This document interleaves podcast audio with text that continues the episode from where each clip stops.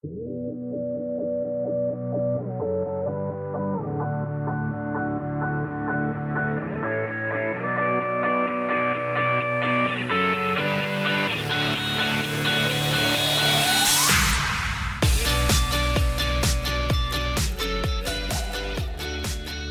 get the, uh, the privilege of introducing our guest speaker today. Uh, she is not a, uh, uh, this is the fourth time that she's come to the house. And uh, she has become a very, uh, uh, she is a trusted voice in our world. Uh, Nicole and I call her Mama C.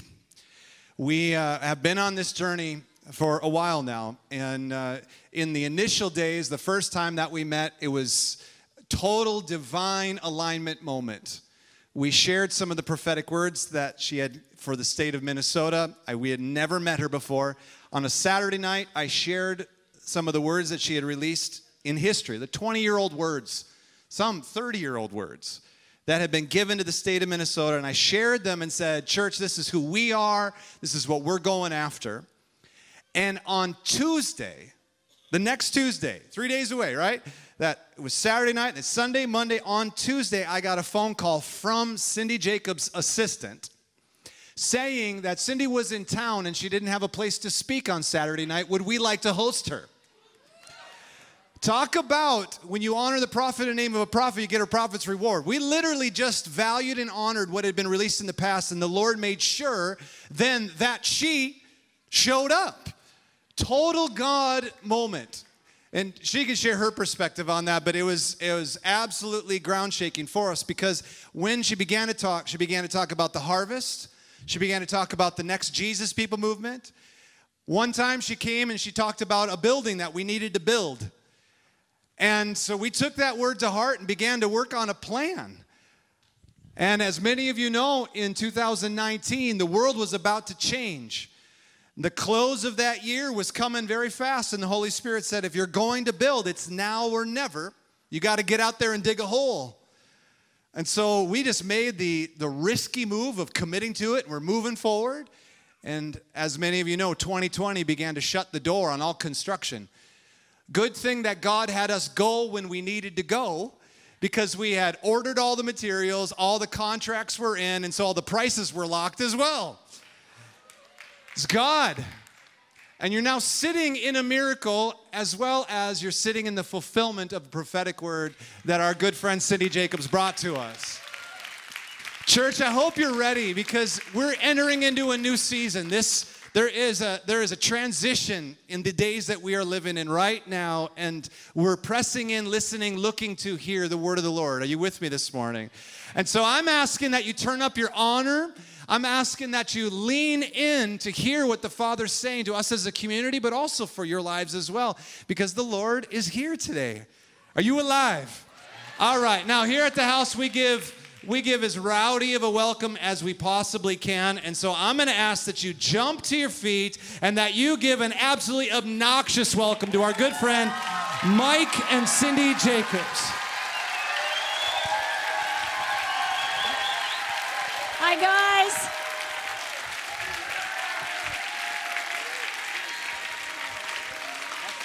Good morning, good morning, good morning.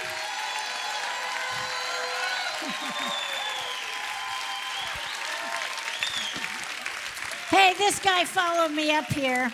The love of my life. Please be seated. Mike, Mike Jacobs will be married 49 years this year. I will Right. too. And you've been married that long too, Yeah. oh brother. Married for 49 years too. But he's going to share first. I just want to share something briefly. You know, I always get to share briefly because I'm married to a prophet, and prophets get like long words. I get a word, and it's a word. Remember, ha- I have a God microphone too, it- Jacobs. Unpack it for me.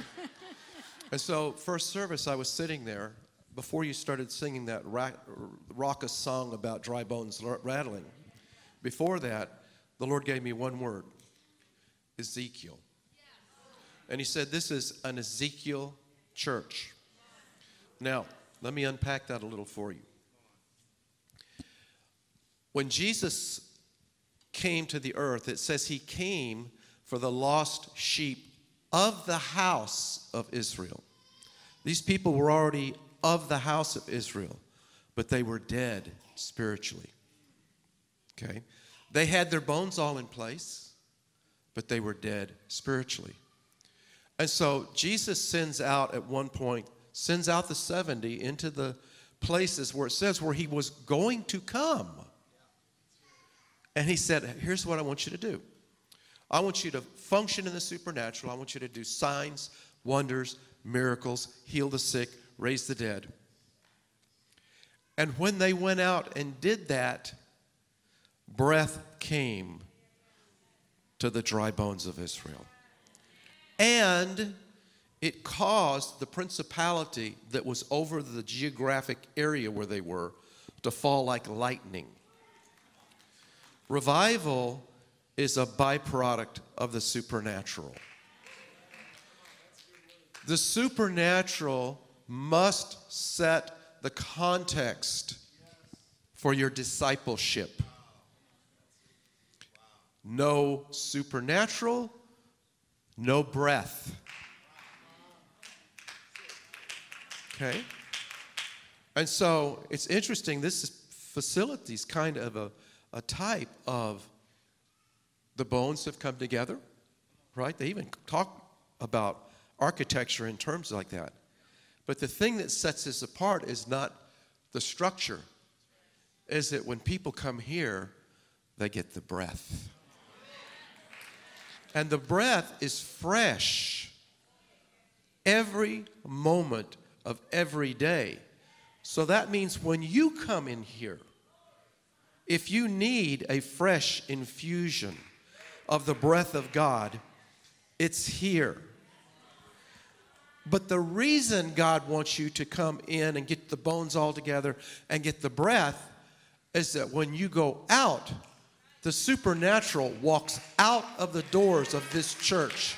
And when you encounter people, when you have the supernatural flowing through you, you get an Acts chapter 5 Christianity where when the word gets out that there's a people who walk and live and breathe the supernatural, people want to get in proximity to you because they know that in proximity to you that the supernatural that they need to happen in their life is going to happen. Because you carry the breath that they need in their dead bodies. Amen? So, that's what Ezekiel was about, right? It wasn't enough to pull the bones together and the sinew together and have the human body come back into place. The Lord said, That's not enough. Call for the breath. And you're in a facility where I would expect and should expect that there is always a swirl in the spirit realm, and it's a swirl of the breath of God giving you fresh life every time you step in here. So that when you go out, you take it with you. Let's give it up for Mike Jacobs. Hey, that's really good, Michael. Well, congratulations on your beautiful building. Come on, give yourself a hand. I mean, it's so lovely. And I just went in the prayer room. Lots of room for prayer in there. What's that mean? You're going to have a lot of people that pray. Very exciting. I, I don't know if I prophesied, but I think I did about house of prayer and you being house of prayer and, and you know, the 24 hour prayer. And I'm saying it is all manifesting. And by the way, I told first service, it's very rare for me to ask to preach somewhere. Okay, extremely rare. You know, so, uh, uh, especially for a local church, you know, because I do stadiums, you know, stuff like that. You know, we just came back from Europe and we met with the leaders of the leaders, you know, everywhere we went. And so, but every once in a while, you know, the Holy Spirit, the Holy Ghost just grabs me and something, I don't know, something you guys did over here, probably, you know, Pastor Jamie and all his, you know, praying over all those words. And the Holy Spirit said, I'm going to grab Cindy Jacobs. I'm just going to throw her in that mix, you know. And so that is so fun. And, and I love all the young people here. I'll try not to be boring. You know, it's a pressure on you, you know, when there's youth in the crowd. You know, when you're 70 there, you feel the, that a little bit, okay? You know, because um, you don't want the, your generation gap to show. Okay. uh, well, I'm going to preach a little bit different sermon this time, but it's going to mirror what I preached in first service. So you have to get the first service if you want to get the full picture of the second service. And so that's okay with me. All right. Uh, let me pre- uh, prophesy over Jamie and Nicole, pastors. Come up here, please, and let's get the word of the Lord. Come on, give it up. Give it up. what do you want to do? Come up. Yeah. It's your house. I mean, your house, literally, your house. You guys, I hope you know how blessed you are. I'm sure you do. But you're very blessed, you know. Not everybody has the open heavens you have here. I mean, I walked in the door and I looked at Pastor Jamie. I was like, wow. I mean, it was amazing. Sparkly gold glitter just started appearing on me. I don't know if anybody has that. I'm like, I'm shaking it off and I'm looking there. There it is again. The guys are teasing me about it. You know, it's like, what's the respect for the aged? Okay. Anyway. Whew. Well, the Lord says you're moving into the Abraham and Sarah. Whew. Father and mother of nations. And yes, you have a picture literally in your own family, but the Lord says, I'm going to give you many sons and daughters. Many, many. You know, and I prophesied about the missions movement in the first service, but the Lord says, You're going to begin to plant churches. The word the Lord showed me was multiplication. Wow, multiplication. And the Lord just says that, I mean, I literally see you connecting. It's like all across the Twin Cities area, I see all these dots getting connected. And the Lord says, You're going to saturate this area. It's going to be saturation. Uh, oh, wow.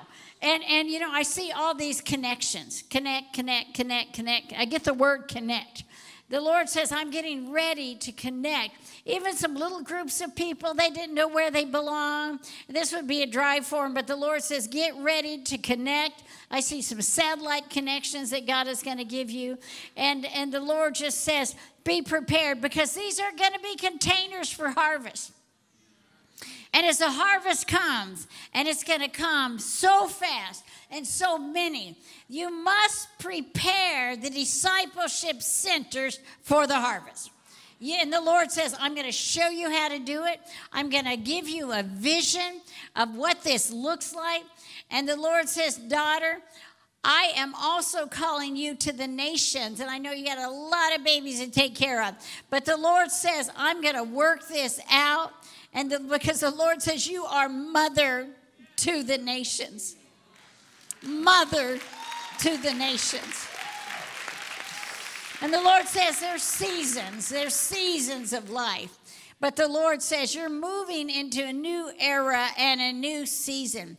And the Lord says, Daughter, not only does your husband prophesy, but I have given you that seer gift. I've given you the gift of discernment. You are very discerning. You are a watchman for this house, and you see things and you know things. And the Lord says, I'm going to allow you to teach on this, I'm going to allow you to share on this. And the Lord says, You are also going to, oh, the English, come on, let's get some English. Network the networks.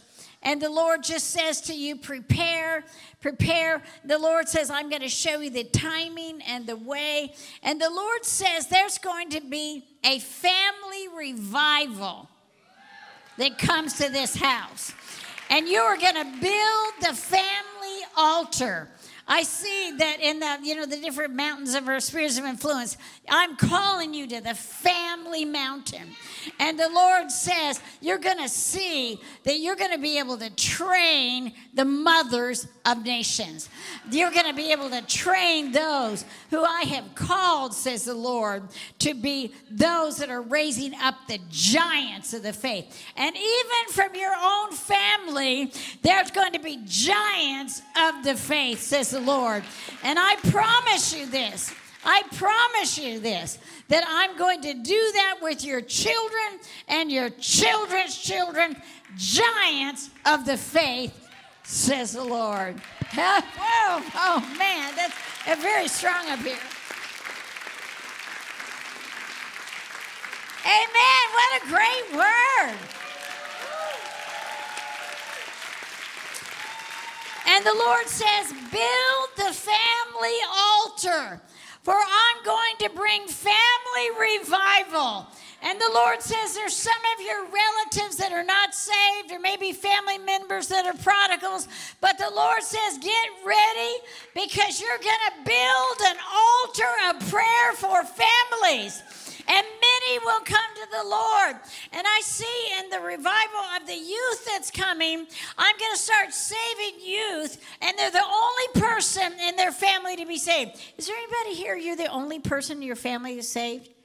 Anybody here? Stand up. If you're the only person in your family to be saved, stand up. I want to pray for you. Only person. Okay, and in the back, I see that. I see some of you. Yeah. Well, Father, I thank you these represent the family revival. And the Lord says, You're going to begin a whole tribe. And the Lord says, I'm going to touch your families. So you just receive this word, says the Lord, in Jesus' name. Amen. This guy, kind of in the denim, you can sit down and say, But this guy, this guy kind of in the denim shirt. The Lord just shows me that God is going to open doors for you in the music industry. And and uh, is that a good word? You like that one? Yeah, yeah. And, and, and, and the Lord just says to you that you are very fervent. I mean, you're not like halfway anything. I mean, you're a 100% on fire, a 100%.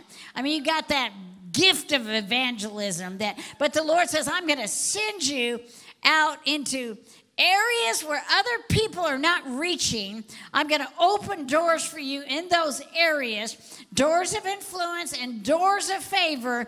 And the Lord says, You're going to win them for Jesus. Amen. That's a good word. You're welcome. Okay, where's cute Josiah? Where'd you go, Josiah? I've been talking to you right up here. Josiah, there you are. Now, you know you're a revivalist, don't you, Josiah? Yeah. And the Lord says, I'm going to give you so many souls. And I see the enemy has fought against you. You've had some really serious battles. But the Lord says, You are mine. I went after you. I pursued you, says the Lord. And the Lord says, now you're going to pursue others. And God says you're going to put your feet in the nations. I see particularly Latin America will open for you, uh, Mexico and, and the Spanish speaking nations. And I don't know if you're gonna, if you've ever looked at Spanish as a language, but the Lord says take a look because God says you're going to go to orphanages. I see you going to out of the way villages and even leave as the missions. I prophesied about missions and a missions movement here. And the Lord says, all of you prepare because God says, I'm going to send you into the nations. I'm going to send you to the orphans. I'm going to send you to the poor. I'm going to send you to the needy. You are going to marry righteousness and justice. The Lord says this will be a church that understands justice and the message of justice, says the Lord. So God bless Josiah, the revivalist. Amen.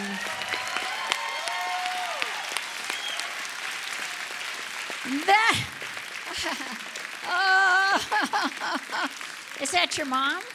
Yeah, I can tell. And your dad, yeah, they, the one's crying on the second row, yeah, and the other one crying, the other, you can always tell it's like instant cry, you know. Thank you, Lord. Whew. Now this guy sitting next to the with the heart on your t-shirt next to the guy in blue denim, this guy, you stand up. You dude are a leader of leaders. I'm telling you. Wow. You're going to be one that's like a provoker of others. You know, you're going to be one that says things and, and you mean it. And you can't, I mean, there's no gray area. Okay, it's black or it's white. Okay, you know, either people are in or they're out. And the Lord says, You're going to be part of this team that I see. You know, I talked about the God Squad first service, but you're going to be part of this team. I see you networking with some other young people here, and you're going to go after God. I mean, you're going to be so passionate to go after God. And, and you know, like you're going to leave other people in the dust if they don't go after God. But the Lord just says, How many souls do you want? I mean, because it's harvest time, and you're going to be at the leading edge of that movement. I, I like that word. That's a real, that's a, just say yes, yes, yes. Okay, yes, yes, yes, yes, yes. Woo! Austin, come here, Austin. Woo!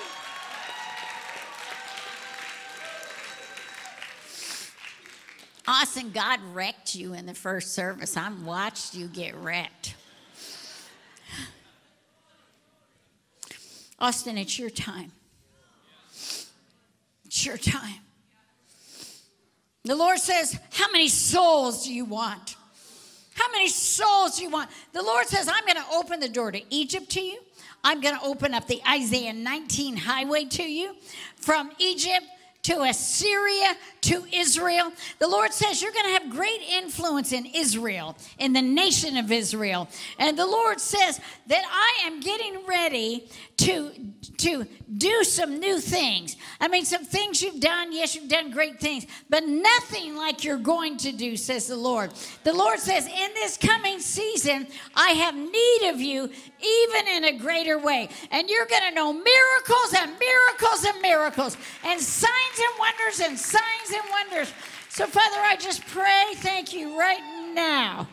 Right now. Everybody say now. Ahora. That's Spanish. Ahora mismo. Right now. Thank you, Lord. You are on fire, my brother. You are on fire. You are on fire. Thank you, Lord, for this revival fire, this revivalist. Thank you, Lord. There's some of your own wells you're going to dig, Austin. You go back and you think of some times I've touched you and times I've talked to you. So, Father, we thank you for that in Jesus' name. Oh, are you burning, brother? Hallelujah. Amen.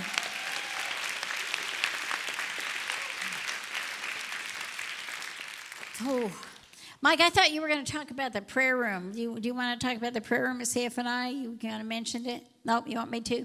Uh, yeah, yeah. The prayer room is the power generating plant for what God said He's going to do. When you when you when you have a generator there, you know that prayer room. Uh, it's like a nuclear power plant you know, and you get in there and you start burning it. You let, the, as Leviticus 6, it says, the fire in the altar shall be kept burning continually. That's symbolic for prayer. And, you know, I, I remember that uh, uh, Mike and I moved back from Colorado Springs to Dallas. We live in the Dallas area uh, some years ago. And uh, the, Lord, the Lord had given a prophecy over Dallas that we were that uh, it, it's in a book called glory by ruth ward heflin. I don't know if you've heard her but if not read her books. You know they're amazing. And uh, uh, she prophesied that dallas would be the epicenter of the last and great revival. And we've had a lot of revivals but you know if we were going to be the epicenter then we need to make it happen. So we moved back and uh, I'm very close with Christ for the Nations, you know, and all that gang over there, close friends for, you know, like 40 years. And, uh, but I said, would you give us a room to pray for 40 days, day and night? And we had 40 days of worship and 40 days of prayer. It's actually in the charismatic history books now. This what happened. And uh, then we ended it with 10 nights of miracles. And we just had every kind of miracle you can imagine. And it was really glorious. Anyway, but you know, we had people from 60 nations flew in, 100 churches in the Dallas area, and we did worship. Like every three hours, we changed a worship team. And we prayed every healing scripture in the Bible, you know, and we had these, these standards we put up in the room. One was for the least likely to get saved. Okay, the hardest cases. And so people brought their pictures of their loved ones. And the other was, you know, the people that most needed deliverance, you know, addiction, um, every kind of thing, you know. So people put their pictures there, you know. And and then we had we had a, a third one for the terminally ill. You know, people that just, you know, sometimes you have to soak it in prayer. You have to contend for uh, miracles. Say yes. Okay, you have to contend for miracles. And then the fourth one, we had all the wells of revival. Listen, I forgot the name of it, but there's a book on revival in Minnesota. I prophesied this guy would write. Dale somebody. And and it's a wonderful book. There's been many revivals. Did you know that Minnesota had a revival of the Holy Spirit and speaking in tongues before Azusa Street? Seriously. You you are a well. And maybe you don't even know. What do I mean by that? I mean, wonderful things have happened, great things. Of course, the Jesus People movement that was here and all that, and you're, you know, you're a well of that, you know. But, but God wants to do some great, unusual things. So we started getting some worship leaders. I don't know if you've heard this young guy, Rick Pino. Anybody? He wrote "Raise Up" at Army. Well, Rick was just graduating from CFNI, and. Uh, um, he was just starting, he had nothing. So he slept in his van and um, he'd shower in a buddy's room and he'd come lead worship for us. I mean, if we had nobody show up for the worship set, he'd take the 12 to 6 a.m. or whatever. And out of that, God gave him songs. God gave him so many songs, and you know, he just popped off the chart. But he says that was his roots. And so, all to say is this prayer room that you have, God is going to make it very unique. No more prayer as usual. If you want to have revival, you can't have prayer as usual. You have to turn up the burner, you have to turn up the fire. And so I want to say to you that, you know, if you want to see change happen, then you've got to turn up the fire. And so what happened is we prayed those 40 days after a while, we'd put somebody's picture up there. They'd get healed while we are putting their picture up. Or they get saved. Their mother or father bring that picture, and when they put it up on the board, I mean, we actually had some of these people that we were going to pray for run into the room and say, I have to be saved. Because we just burned it day and night and night and day.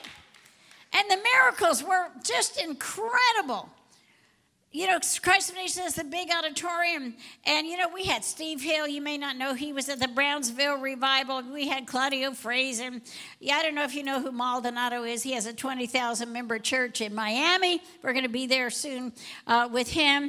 But, you know, God, every night more miracles happen. So finally, so many, they said never in their history had so many people been on that campus. We took 88 billboard, uh, uh, we took 88 you know, um, you know, advertisements in movie theaters all across the city. We did billboards, you know, about Want a Miracle. We did ads in the Dallas Morning News. I mean, we filled the Dallas area with miracles, and it worked. I mean, we couldn't, it took so many hours waiting for the testimonies. Finally, we just stopped taking testimonies. We were tired.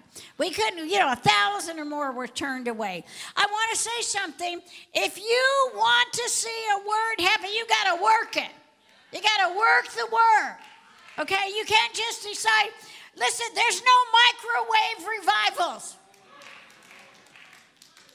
It's something that you have to work at. You know, I was sharing with the first service that we just came back. We were in Warsaw, Poland. And uh, uh, it was very interesting. I'll tell you this they've had two and a half million refugees, and there are no refugee camps in Poland. The UN went to check out the camps, they took all those people into their homes. It was just incredible, you know. And so, you know, we were meeting with a lot of refugees and pastors uh, that had fled and heard a lot of horrible stories. You know, but I want to say those Ukrainian pastors, they are on fire. They are burning. I mean, you know, they're going out shooting bullets in the day and come back having revival at night. It's all men, you know, because the women are pretty much gone. It's just amazing. So I came back on fire. So if you wanted something like boring bless me service, you're going to have to go another time because not in this church. There's no boring bless me services. So yeah, not in this church. There's no boring bless me services. I want to talk to you about revival and reformation. Okay, because if you have revival and you don't have reformation, the society just decays. So God wants to marry the two. Now, God is putting out an invitation for you. Listen to me. You can decide we're going to do that. We're going to be the ones that change the region. And, you know, and so you can't just skate along and go to church here, all right? You know, you just can't be boring. You just can't come, you know, and and we have to get over those little petty rejections. Listen, if you're going to be a pioneer, rejection is your daily bread. There's always going to be somebody that hates what you're doing. There's always going to be haters. So you just got to be a really big lover because there's always going to be haters. I first prophesied when I was four years old. I prophesied the birth of my little sister Lucy, who used to live here. And Pastor Jamie and, and Nikki, they knew her. She was a great gal. She passed away. Oops, I feel a little sad a moment. I'll be okay just a second. Anyway, um, but, um, she, you know, I mean, we we studied Minnesota. We studied the revival here. You know, there there there's all kinds of things that have happened here. And so I as I prophesied over Minnesota, I prophesied revive, Minnesota revival state. So anyway, I prophesied uh, I went to my mother when I was 4. I really remember this. I'm a very strange person. I was a very strange child. Anyway, uh, I went to my mother and said, "I'm going to have a little baby sister." And my mother says, No, you're not. Daddy was graduating from seminary. There was no more kids. She gave me that mother look, you know, they do, and patted me on the head and said, No, we're not having any more babies. But she was pregnant. I can't tell. And then my little sister came and I soaked it for all it's worth. You know, you could have been born with rejection and feeling abandonment, but no, your big sister was there ahead of you, fighting for you. You have to buy me shoes and chocolate. You know, I just soaked it for all it's worth. So, so like when I was, I remember when I was 12, I would have dreams of people going to hell. You know, night after night. I want to tell you, hell is very real, and we don't want anybody to go there, okay? And so, you know, I, I would I would smell the smells of, you know, flesh burning off people, and like then their flesh would come back on them, and you know, I'd hear the screams, and I determined that on my watch, nobody was going to hell if I could help it. You know, that every person I saw, I was going to tell them about Jesus. When I was nine years old, I went to church camp, and the Lord called me to preach. But I had a problem. My denomination didn't believe women could preach, we could only be missionaries. So I don't know what happened, you know. When you go on the mission field, women can preach, but not in America. You know, I never figured that one out. But but anyway, um, you know, so I dedicated my life to preach the gospel and to go on the mission field. And then, you know, I went along, Mike and I got married, and it seemed like nothing was happening. And I turned 30 years old, and I remember saying to my pastor's wife, I mean, I was leading worship, I was doing children's church, I was doing a lot of teaching, but I hadn't really preached. And I remember telling my pastor's wife, and I rarely give this testimony, but I remember telling her, I guess God didn't want to do anything with my life. I actually thought He called me to nations. now I've been to more than 100 nations.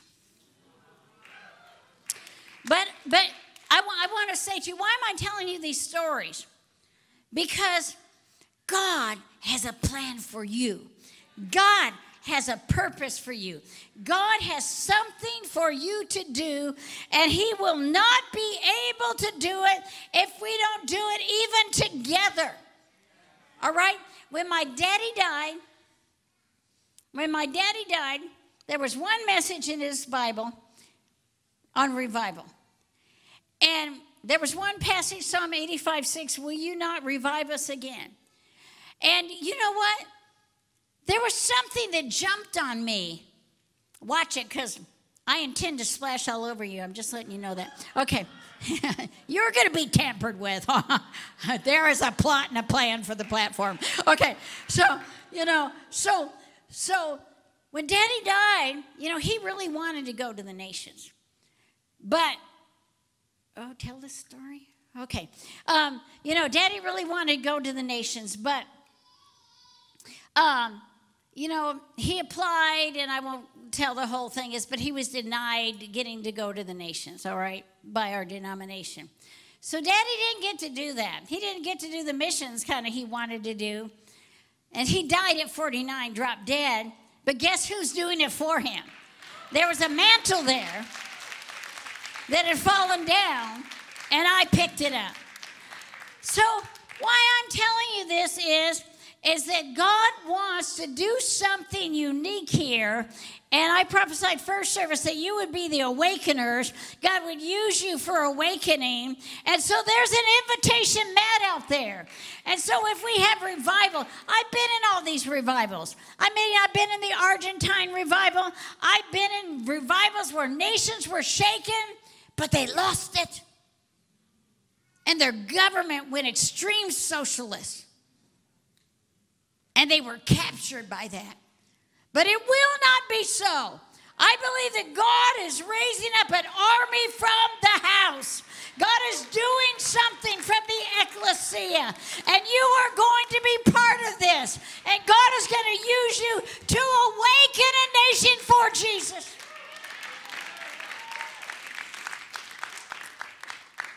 God wants nations to be saved. You know, one time I was in Guatemala, and, you know, I don't know if you've seen these transformations videos, but Mike and I taught in these nations where they made these transformations videos. And uh, I was uh, with my friend Harold Caballeros at one of those, and he was in from Guatemala, and he had a big school, you know, private Christian school. And I was walking around the campus, and I said, What do you teach these kids? What do you teach a six year old? And he quoted this scripture, Revelation 21 24 to 26. He said, And the nations of those who are saved, saved nations, shall walk in its light, and the kings of the earth bring their glory and honor into it. Its gates shall not be shut all at all by day, there shall be no night, and they bring the glory and honor of nations into it. Nations that are saved. He said, Our calling is to teach these kids that Guatemala will be a saved nation. That when the name of Guatemala is called before the throne of God, we will stand up and say, We present to you the honor and glory of our nation. Can we say that for America? Can we say that for Minnesota? I prophesied that Minnesota would be a pro life state. A few people looked at me like, that would be a miracle. Okay, impossible is not in the Christian dictionary. God is just waiting for someone who will light the fuel. You know the story of the Moravian revival, some of you, how there was a hundred year old prayer meeting. Well, one day I was driving around Czechoslovakia, at that time is Czech Republic now. And uh, I said, Is Moravia close to here, Herrnhut? Can we go there? And we just buzzed over there. And we got there and we met the last remaining sole survivor of the 100 year prayer meeting, Christian Winter. And we went over, and you know, these, these that not only did they pray, they decided if they if they if anybody worked, they had to be prayer going on while they worked. So they prayed 24 hours. And then God began to speak to them about the nations, that they should go to nations. And they're really the belief system at that time in the church, one of the many dumb things, you know, we had believed, was if God wanted the nations and and the you know the savages, as he said, to be saved, he would just supernaturally visit them. Nobody had to go. I don't know how they read the Great Commission, but they just didn't believe it. But these Moravians were so fervent that they even sold themselves as slaves to go to St. Thomas in the Caribbean because they were closed nations and people couldn't get in. I mean, some of these missionaries would go and they would take a coffin with them because they knew this side of heaven they would never come home alive. So they packed their goods in coffins and they would go to these nations and they would burn. And you know, so I was there and, and Christian prayed for me for that Moravian fire. Well, why not have it here at the house? Why not have that Moravian fire? Why not light the altar that the fire will never go out? I want to tell you something God is well able to do that. Christian Winter said, Would you like to see where the missionaries are buried? I didn't know what to think. We go walking up the hill and uh, to a place they call God's Acre. God's Acre is where they would bring the missionaries' bodies home after they died. So I went to this place. The guy who founded Count Zinzendorf was there. But I began to walk down reading headstones, and everyone had a nation engraved on it. Trinidad, you know, just, you know, all the nations that they went to. And then we went to another part of the cemetery. And see, when their children would be, you know, when they were like six and they needed to go to school, they would send them back to Herrnhut to be educated. And sometimes they'd send them when they were babies because uh, I told in the first service how, you know, most of many of the missionaries would die within six months because they get malaria and they die. So to protect their children, they'd send them back. So we went to another part of the cemetery and I began to walk down gravestones. And I saw names of nations engraved on those stones. And I said, What are these stones? And they said, These are the children who went in their parents' place. When the bodies of their parents were brought home, they went in their stead. You know, listen, we are so earthbound that we do not understand eternity. We do not understand that there is a price to pay for Jesus. Jesus paid it all. He didn't say, well, let's see, you know, I'm going to take, uh, you know, I'm going to work half time and, you know, I'm going to take a little comp time here. No, he was at it 100%. And he gave that. Listen, Dietrich Bonhoeffer called this costly grace. It costs something to serve Jesus Christ. And somehow, you know, we can get caught up in watching prime videos or this or that, you know, and we lose our way. We kind of lose our fire. We kind of lose our focus. So I have determined that, I, you know, you probably know I'm a revival junkie, I'm a revivalist. And so I was in Wales one time, and I wanted to go where this guy, Evan Roberts, anybody heard of Evan Roberts, a Welsh revival? Evan Roberts had a vision, I think he was like 27, that he wanted to win 100,000 souls for Jesus. Now you understand this. I mean, I'm thinking about even 40 years ago. We had no internet. We wanted to do a meeting. You know, you had to you had to just send something in the mail I mean, there really wasn't ways, you know, I mean, we take out full page ads and charisma or something, you know, but there wasn't what we have today. But in those days, they really didn't have any of that. And so there were two young girls that got touched by God from a place called New Quay, Wales. And so they went to this little prayer meeting where this young Evan Roberts was. And you know, uh, and they began to share how Jesus had touched them. Very simple. The power of God fell on Evans. And I have been to where he was in this little tiny chapel, and the power of God hit him, and they had like a wooden, you know, this pew would be here and kind of a wooden stand in front of their pew. And the power of God picked him up and knocked him over that stand, and he fell flat on the floor and sobbing saying, Bend me, God. And he had such a holy conscience. I read a letter that he wrote, and it said in that letter, he said, I remember that I borrowed a book from you some five years ago, and I never returned it. You see, do we have a tender heart? That when we displease God or we don't keep our word, that the Holy Spirit can convict us and speak to us. It's not legalism, it's called holiness. And God wants to do that here. The word revival is actually a word, it means to live or return, to awaken, a renewal of fervency. It means to rekindle a fire. I have come today to set myself on fire, to be a burning one, to stir you up and say, Why are we living a dumb, old, boring life when Jesus Christ, the Savior of the world, died on the cross and paid the ultimate price so we can be free? What do we have to bring to Jesus? Very simple message. What do we have? You know, I make these outrageous promises to God. One time I was, uh, I, you know, I, I, have a, I have a burden for the Middle East, okay?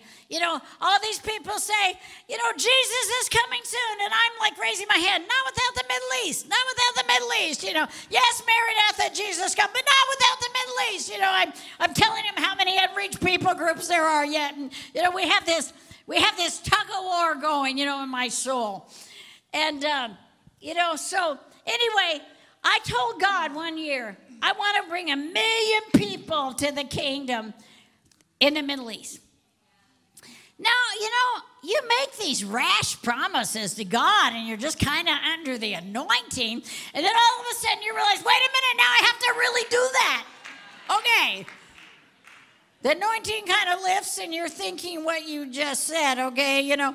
And so, anyway, so I'm like going, okay, I can go to Waziristan or Pakistan. You know, I've been to some of Pakistan, these wild places doing meetings. And, you know, and I, am like thinking, okay, how many people could I get in one meeting? You know, I know a friend that gets, you know, hundreds of thousands, you know, okay, I could do here. And the Lord said, no, no, no, you have to have television. You have to do it with media. Because you could get millions just listening, right? And media say, yes, it's true. Okay. All right. So, you know, we were on television, but we weren't in television in Arabic. We first went on in Russian and we went on in all these languages. And there's a story behind every language. But anyway, so I said, okay, I have to go on Arabic television. We have to. So I began to decree we're going to go on television in Arabic. I know anybody with television in Arabic. But I mean, I tell people, oh, yeah, we're preparing to go on television in Arabic. Not a, you know, nothing on the horizon. You know, so one night, uh, a friend of mine, Benny Hinn, was doing this meeting in Dallas, and his wife Suzanne said, "Come on over and hang out with us." So I went over. It was great, and so uh, it was about one in the morning. We're leaving the Gaylord Texan, this big facility, and this guy's just walking right be- beside me. His name's George. And I was with my buddy. And, and so he goes, You know, hi, my name's George. We introduce ourselves. And uh, I said, What do you do? And he says, Oh, I have an Arabic television channel out of Lebanon. You know, I'm trying to be very cool. I mean, inside I'm going, Yes, this is it. I'm going to do it, you know. But I said, Oh, yes, that's wonderful. And I want to freak the guy out, you know. And then, then he, the second thing he says is, do you have a television show? I'm like, yes, yes, yes. You know, I said, well, yes, we do. He said, would you like to go on television? You know, in Arabic, Texas, we say, well, do dogs have fleas? I mean, yeah, of course I want to go on in television in Arabic. And so we did. I mean, and listen, so much so, I decided, I don't know why I'm just telling you testimonies, but I decided I heard God say, I want you to go to Iraq during the Iraq War. to pray. And I want you to get closest to ancient Nineveh as you can, which is Mosul. Okay? So I'm so excited. You know, I, I know. I don't want therapy for it. I just love this call to the nations. Okay? So, so anyway, so, um, so anyway, we went to Iraq. I might tell you a story that in a minute, but we're going in the hotel and this guy at the front desk starts shouting, Movie stars are here! Movie stars are here! Because they were listening to our show in Arabic in Iraq in the middle of a war. Come on, we're so tactical. We do this and no, God is a strategist.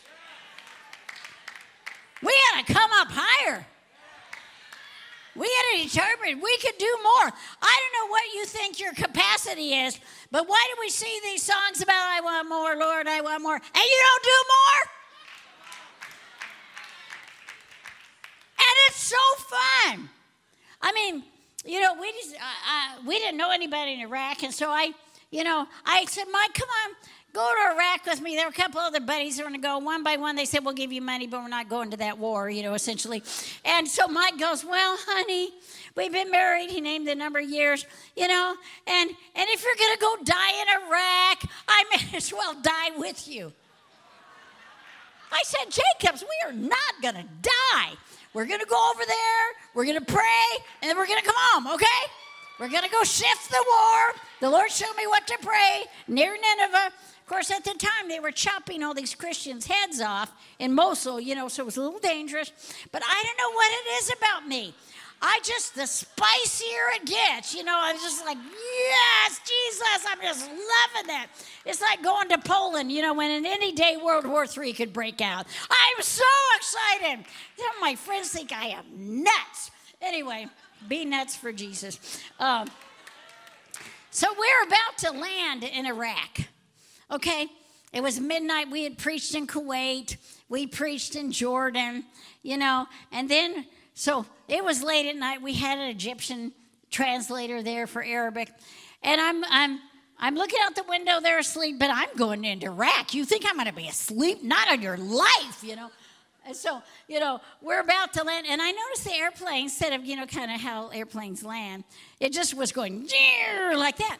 I thought that was unusual. And so I said to the nice flight attendant, I said, um, why are we doing that? You know, take that trajectory. And this lady said, without, you know, like missing a beat, oh, that's so they don't shoot us down. They can't sight their artillery that fast. I tell you, the devil jumped on me. Like, you know, fear. I mean, Satan was saying, and you know, Mike didn't even want to come on this journey. that he only came, you know, because, you know, you didn't have somebody else to go and he loves you. And, and that guy over there, the Egyptian, he has little children, you know. And uh, all of a sudden, you know what? It pays to put the Word of God inside of you. Because this scripture just popped up, bubbled up.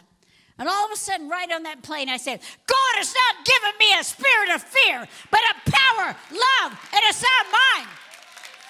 We were going to go in, we're going to accomplish our mission, and we're going to come out. Come on, hallelujah, we did. I'm here. And not only that, when you follow Jesus and you follow, you know, you do that one little thing.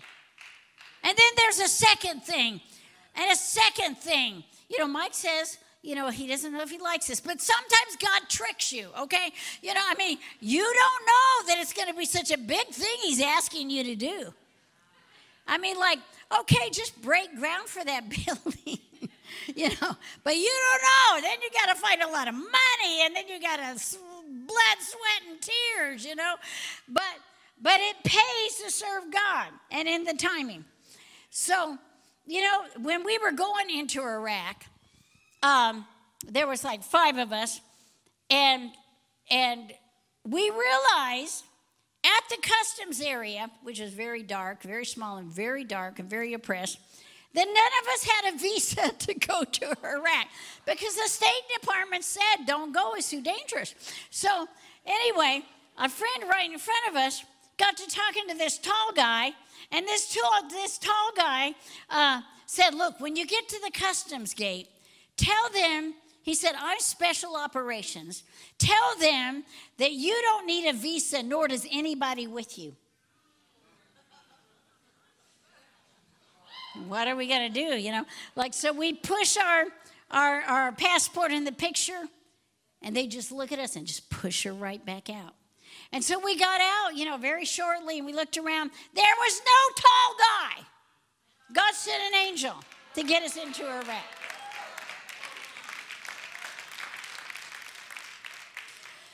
Now you might say, well, you're Cindy Jacobs, but I wasn't always Cindy Jacobs. You understand? I began somewhere to serve Jesus.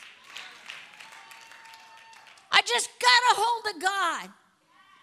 And if you know my story, you know that when I was a young woman, you know, my kids were little, my babies were little, and, you know, they'd go down for a nap, and I'd go down on my knees beside my bed. And I started praying for nations. Pray for one nation after that. I started crying. You know, you the carpet would be wet. You know, listen. If you're a real intercessor, you need to learn to suck rod. You got to learn to be face down sometimes, and eat carpet, eat rug. You know, and so you know, and so when God opened the door radically for me for Argentina, I was just in my late 30s, and I went and when I landed there in Argentina, they said, the leader of the Baptist church said, No woman has ever been received in this country before, and don't think you will be either. That was not good news. and I remember that night we knelt down by our bed, Peter Wagner's wife and I, we knelt down. And we say, God, you heard what they said. My first inclination was to say, Why did you send me here? They don't like women preachers. But then I said, God, give me the anointing I need. And such favor came upon me as I preached that by the time we left, all the Christian newspapers were doing reports. The Christian television was doing reports. And when I left, that same pastor said to me, You have such extreme favor in this country. Don't leave us into apostasy because we will follow you where you go. Come on, somebody, just follow Jesus. Just follow Jesus.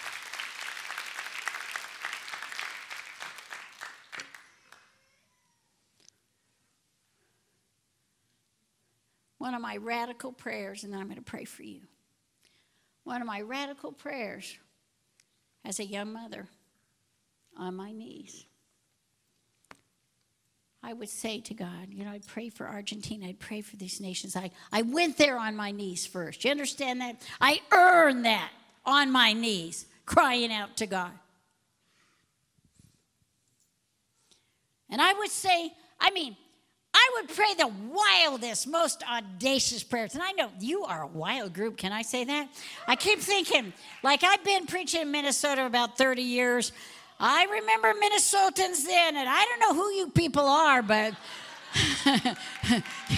you're not that Minnesota nice crowd I used to preach to. I don't know. You are rowdy.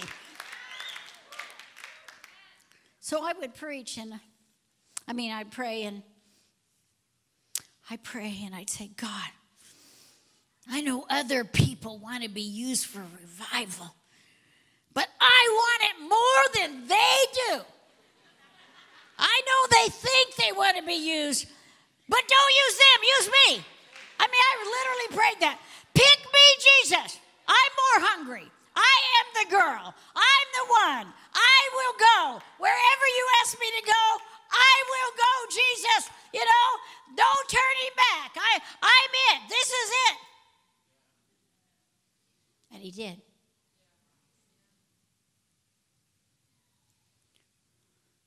It's very unusual to preach this kind of sermon on a Sunday morning. but I know you're rowdy. But anyway, but I said I've been in all these revivals and I can smell a revival. You know, I know it. There's a rumbling in the heavens. The house church, you're, you're making a rumbling. You're stirring things up.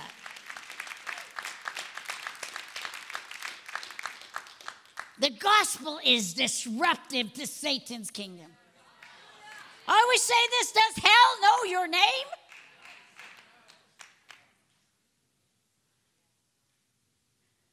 Today I know. So the worship team will come. Today I know this. I know that I am marking some of you. Doesn't matter how old you are. I had a friend named Eleanor Workman, an African American businesswoman. When she retired from the business sector at 65, she went to Haiti to start an orphanage. She didn't know anybody in Haiti. But there was a call. And she started the most amazing orphanage. I know she came and spoke for a women's conference we had one time. I was carrying her suitcase.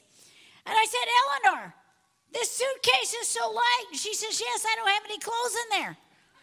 She says, I give them all away before I come. And then God just fills them up. Because I know she had to speak the next day, so we had to be fast about this. Will there be faith in this generation when the Lord comes? Will we be found faithful? I want to mark every single one of you. My point is, it doesn't matter if you're six or 80, it doesn't matter. One last story, and I will pray. Mike and I were at the Sunderland Revival, and you know, share a little bit about that first service. Will Smith Wigglesworth was, and John Wesley in the north. They called it the fire in the north of England, and and uh, yeah, we were there praying and and you know prophesying, and God began to just move in extraordinary ways. And this was some years ago, and I said, Is there anyone here? You were in the Wigglesworth revival. You'd have to be pretty old. And they said, Oh, yeah, one old man is in the overflow room. We had, I don't know, we had about 5,000 there. I don't know, many, many pastors from Europe. And they said the good news is gold dust is falling in piles, though, in the overflow room. So I said, Would you get him? And he came. Little wizened man. You know, he had bandages on him, you know, on his arms and stuff. And I said, Were you in the Wigglesworth revival? He said, Yes. You know, I'm thinking, like, is he going to fall over any minute? Something, you know. And so he's standing on the platform like this. You know, that skin that's like paper skin, you know. He's standing there. And I said, Would you pray for the pastors to get that same anointing? Yes. And so we had a bunch of pastors came up to the front. And all of a sudden, this wizened little man, a lion, roars. And he stands up and he goes, And now, God, oh, give that same anointing. They're out in the power. Mike and I, being the smart people we are, knelt down like, put it here. Come on, we want some of that.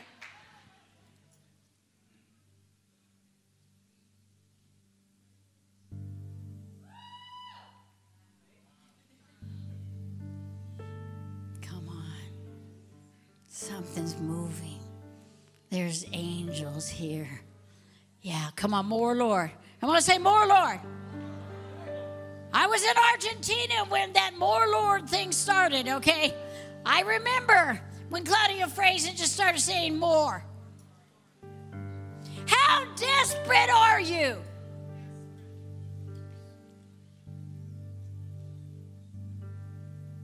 Yeah, more. More, yeah. Yeah.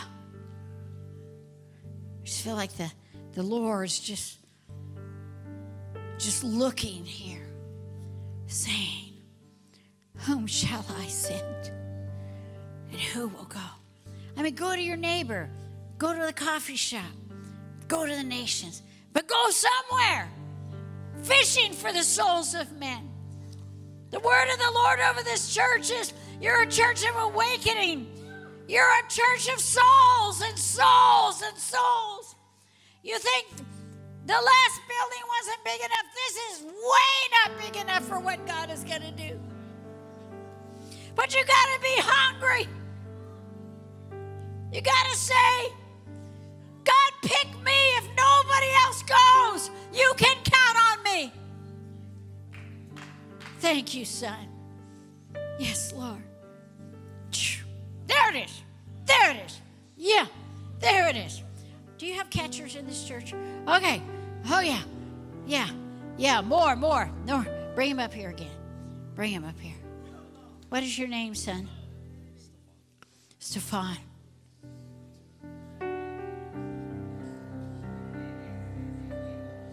Come on, God's not finished. More, Lord. Yeah, more. Yeah, come on, Josiah. Come here. Come here. Are you hungry? Are you hungry? Are you hungry? Are you hungry? More, Lord. More, Lord. Jesus. Use them, Lord. Put that revival fire in them. Burn them, Lord. Burn them, Lord. Burn them, Lord. More, Jesus. Let the fire. Send the fire. Send the fire, Lord. Send the fire. Oh, you're a burning one. You're a burning one. You're a burning one. Come on, more, more, more, more. More. More fire. There it is. There it is right there. Yeah, it's all over you. Take it. Take it. Let her go down. Let her go down. Let her go down. Thank you, Lord. Jesus. Jesus. Yeah. Give him tears, God. Give him tears for souls. This is not a game. I can't promise it'll be easy. It might be very, very hard. Give him souls. Give him souls. Come on, let's cry out. Give us souls, God. Give us souls. I can't hear you. Give us souls. Give us souls. Yeah. Yes. Nations are calling you, my dear. Nations are calling. Yes. Nations are calling.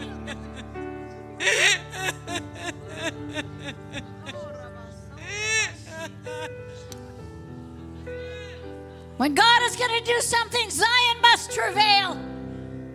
Zion must travail. Jesus, sometimes God just has to give us tears. There's a fire for miracles and fire for revival. Ah, ah, yeah, yeah, Jesus. I want you to turn, just take a second and pray for somebody. I just want you to say, Come on, tell your neighbor, use me wherever you are. You don't have to be up here. Come on, stir us up, God. Stir us up. There's something you can do. I remember a woman came to me, she was a paraplegic. I said, Why don't you start writing prisoners, letters to prisoners? And she did, and a whole huge ministry grew. There's always something you can do. I have decided to follow Jesus. Though none go with me, still I will follow.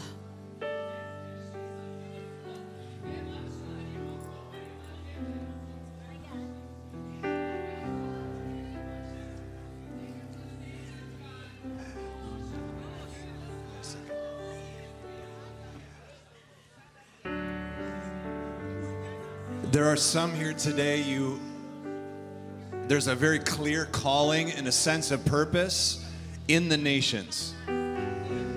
You feel a calling to the nations, but you have no idea how you're going to get there. There's others who have gone, but resources have dried up, and you don't even know how to get back or re access what you felt called to.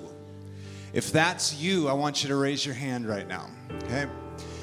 What you just heard Cindy share was the dream of her father to go, the fulfillment in her own life, and standing here in this place today is the next generation whom that baton really needs to be imparted to. So, Cindy, I just want you to just to lean into this corporately. You release that word, and then there's a response now. And so, if you're called to the nations, you're feeling called to the nations, you got to reach out and receive right now as we release the word and pray. Like she said, there is a mark. The Lord is marking lives today, and that response is coming from your heart. So, And it doesn't surprise me that so many people would come because the word of the Lord was this is a missions church, that I'm going to send many in and out of this house to the nations of the earth. So he's got to have laborers to send into the harvest field. The word send in scripture is ekbalo, violently propel you. So I commission you, I anoint you, I mantle you for the next generation. Be mantled to go. Be mantled to be sent, to be ekbalud in the name of Jesus. Ha- Just receive it by faith. Come on, just say, I take it. I take it. It's mine. Come on, say it verbally. Or maybe you'll be one that prays for them, or maybe you'll be one that gives. It all has to work together. It all works together. Hallelujah.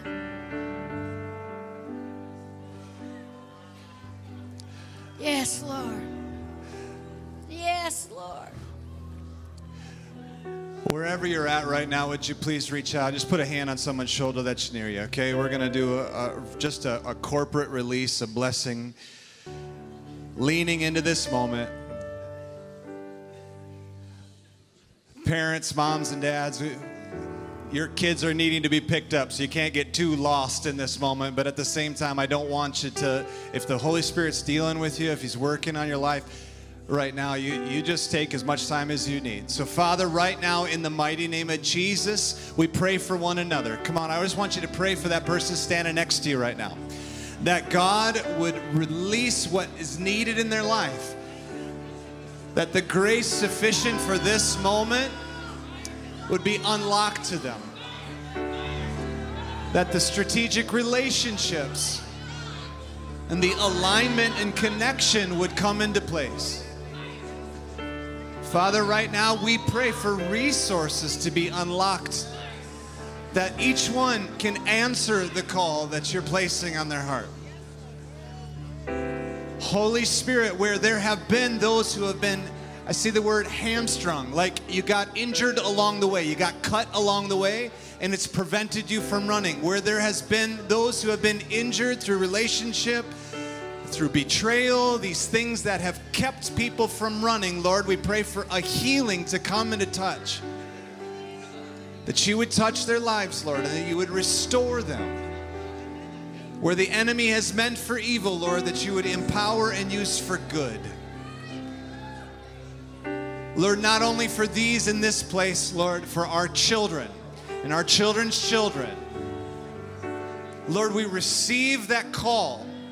We respond, Lord, in faith, Lord, to what you're speaking to us today as a community, as individuals. We say yes. Yes to your will and your ways. Come on, would you just say yes to him? Just respond. Yes, Lord. Thank you, Lord. Thank you, Lord. Thank you, Lord. Thank you, Lord.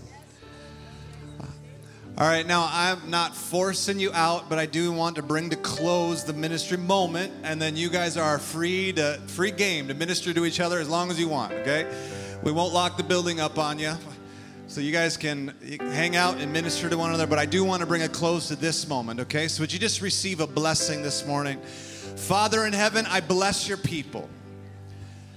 Declare over their lives the full provision and weight, Lord, of the goodness of God. Lord, that your glory is marking their lives. God, that you're going before them to mark the way for them to walk in good works. God, I thank you for this. Now, Lord, I bless them today. May the Lord bless you. May the Lord keep you. May He be the one who sets a watch over your life and protects you and keeps you. May the Lord's countenance be upon you, His smile, that you would know His favor. May the Lord be gracious to you in these days, that you would know what it is like to walk in His goodness. And the peace of God that surpasses understanding guard your hearts and your minds that you would advance this kingdom all the days of your life. God, I bless your people today in the mighty name of Jesus. And all God's people said, Amen. Come on, can we give a good clap to the Lord this morning?